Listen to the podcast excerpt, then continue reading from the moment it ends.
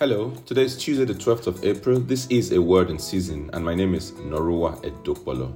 John chapter 15, verses 7 and 8.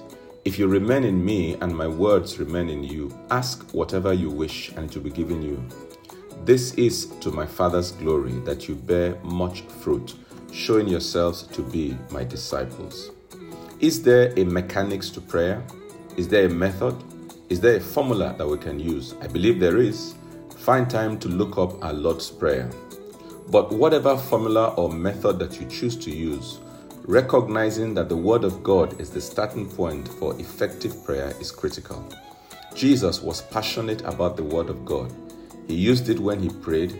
He knew the power of the Word in intercession. When he was tempted by the devil in the wilderness, he quoted the Word of God.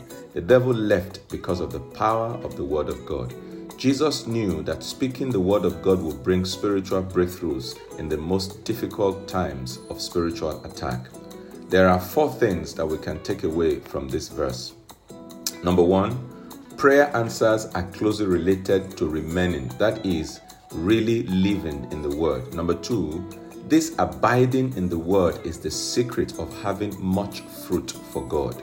Number three, this prayer fruit is what really brings glory to God. And number four, finally, the prayer, the prayer fruit is what proves your genuine discipleship. In other words, answer to prayers is a proof that you are truly connected with God. Shall we pray?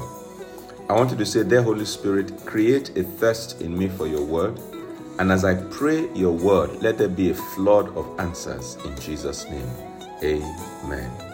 Hallelujah. God bless you.